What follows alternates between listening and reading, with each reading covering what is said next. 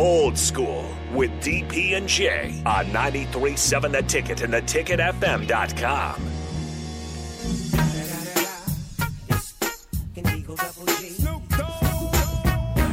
Oh, Tracy Murray was on that. Oh yeah. That's it. Oh man, yeah, there was a yeah. We were talking about it. I, you're right. One of my favorite dudes, Tom Gugliotta. Googs, uh, bullets at a time that had Rex Chapman, Scott Skiles, Tom Gugliotta, and George Muresan. Mm. And I, I can legitimately tell you that never have four white guys ran a black club like them four dudes. Because they would go to the club in D.C., and all the brothers knew that the four best looking women would belong to Gugliotta, Scott Skiles, and Rex Chapman. That's amazing. That's amazing. All right. So through all of that, Jay, you this this this list of greats, right? Yeah. This this Toughest dudes. the Man. the toughest guys in the NFL. I mean, you got to think like. I mean, LT, um, Larry Allen. Um, He had an You- offensive player. I did not. you gotta I, think like you just Ronnie- you just in the upset of the year you put an offensive player on. oh yeah, Larry Allen. Huh? You got to think of, uh, you know, like Ronnie Lott. Mm-hmm. Um, you know, like a Jack Lambert, Ray Lewis, Dick Butkus. Those guys are tough. Mm-hmm. Um, you got to think of a guy that was real tough that that really doesn't get talked about, who was probably like the god. Well, not I wouldn't say that. Jeff Siemon of the Vikings was really good, and Yes. then I, then Yes. Otto, you know, with the with the Raiders. But Dwight Stephenson was a dude. Mm-hmm. Okay, um, tough guys. You you know automatically think had of the thickest hands. yeah. Would play no with no gloves. like had the th- like you, shake his hands. Yeah. and it felt like he had a catcher's mitt on. Well, he's got dense hands, right? Yeah, They're- yeah, yeah. yeah. They got those. it- it- his hands were like pig's feet, you know. Yes, Yeah, like- but they were big though, so they weren't like chubby hands. But Right. uh, I mean, you got to think of guys like that. Um, I mean, there's some nasty guys that played, man, and uh, I mean, you think of like a Larry Little. Um, you got to think of Mean Joe Greene for sure, Mm-hmm. Jack Lambert. I mean, um, uh, man. Austin, when you think of tough, I mean, there's a ton of guys that you can. See, think I've of. kind of grown up in a soft NFL, so I think of all the old guys you guys are mentioning. Yeah, but you got to think like I mean, tough guys. You think of Hardy Nickerson. Kenny Houston yeah, Kenny Houston for safeties. Like Kenny, it's one like r- lots in that space, but Kenny Houston go- go- I mean, Monday Night Football against the Cowboys. I mean, you're thinking of guys like Willie Lanier, He- Bobby Bell. He, I mean, he caught Walt Garrison at the one foot line, locked him up by around the waist, and just turned him around from the goal line to keep them from winning the game. I mean Earl Campbell. And Walt, Earl- Walt uh, Garrison was tough. Earl Campbell was tough. Um, Tatum. Tatum. You know, all those guys. I mean, there's a ton. Well, the Raiders had the Raiders had a bunch of dudes like They probably had the Matuszak, mean, the meanest Alzado. Lyle Alzado, Howie Long. But I'm gonna tell you what. You know, here's the thing. Matt about, Stork. here's the thing about the NFL or just football in general, or sports in general, but generally football because everybody you know equates that football and hockey.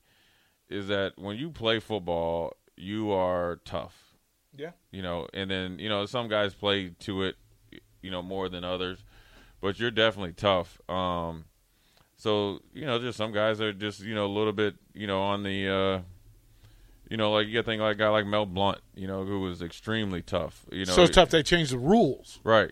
Uh, Lester Hayes, there's tons of guys that do it. I mean, I just think that you've played against some guys that were the real deal, and I'm sure I'm missing guys.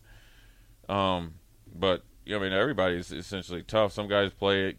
You know, there's some guys that don't like to really get after it, but that's few and far between. I mean, you got to be, you know, when you break the huddle, and um, you know, I was fortunate when I first started getting getting in the league. I had Ted Washington, Pat Williams. I was going to ask you who the toughest guy on your teams were.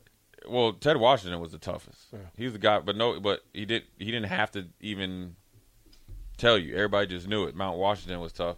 But I had Pat Williams, Had Marcellus Wiley, who was on our team, but he was a backup, and then you had Bruce Smith and Phil Hansen. So when you think like when I was looking across at the Larry Allens and those guys, and uh, you know Kevin Mawae and those type of you know the Jumbo Elliott's and guys like that. I was well protected. So when you go and you evaluate yourself after after a game, you're like, man, I'm I'm in an advantageous position to where you can get some wins against those guys, and and so you know that's where it was. I mean, you got to think I went against Will Will Shields. You got to bring help Um, to get. Everybody in your crew identifies as either Big Mac Burger, McNuggets, or McCrispy Sandwich. But you're the filet fish Sandwich all day. That crispy fish, that savory tartar sauce, that melty cheese, that pillowy bun. Yeah, you get it. Every time. And if you love the Filet-O-Fish, right now you can catch two of the classics you love for just $6. Limited time only. Price and participation may vary. Cannot be combined with any other offer. Single item at regular price. Ba-da-ba-ba-ba. Yeah, you got to bring the hat. and, and, and, and quiet as kept. Quiet as kept. The most fun I had trash talking in the game hmm. was with Will Shields. We talked. We went at it for sixty minutes. You you, you want to? You know what I got in the back? What? Signed Will Shields. Oh yeah, it I mean. Will Shields is cool, Just but got you, it today. But you would never think that Will Shields would be there because you, you know every time you see him, he had glasses and all Yeah, that. didn't talk about Here's it. the funny part: he played Mike Rucker the week before, and so Ruck was like, he called me and he's like, you know, you're playing against Kansas City, you, you know, watch or you know to see Ruck. He was like, man, Will Shields is talking junk. I'm like, what? Will Shields just because every time I had seen him before, like when he'd come back when I was playing, Yeah. you'd hear about Will Shields and how great he was, of course, but he wouldn't really want to say much. He'd be at hmm. practice, just be like, "Hey, how you hmm. doing?" Right? But on that field, was talking junk. Me and him were talking junk the whole game, but it wasn't personal. Yeah, We, but we, but I'm gonna tell you though, DP, we was going at it though.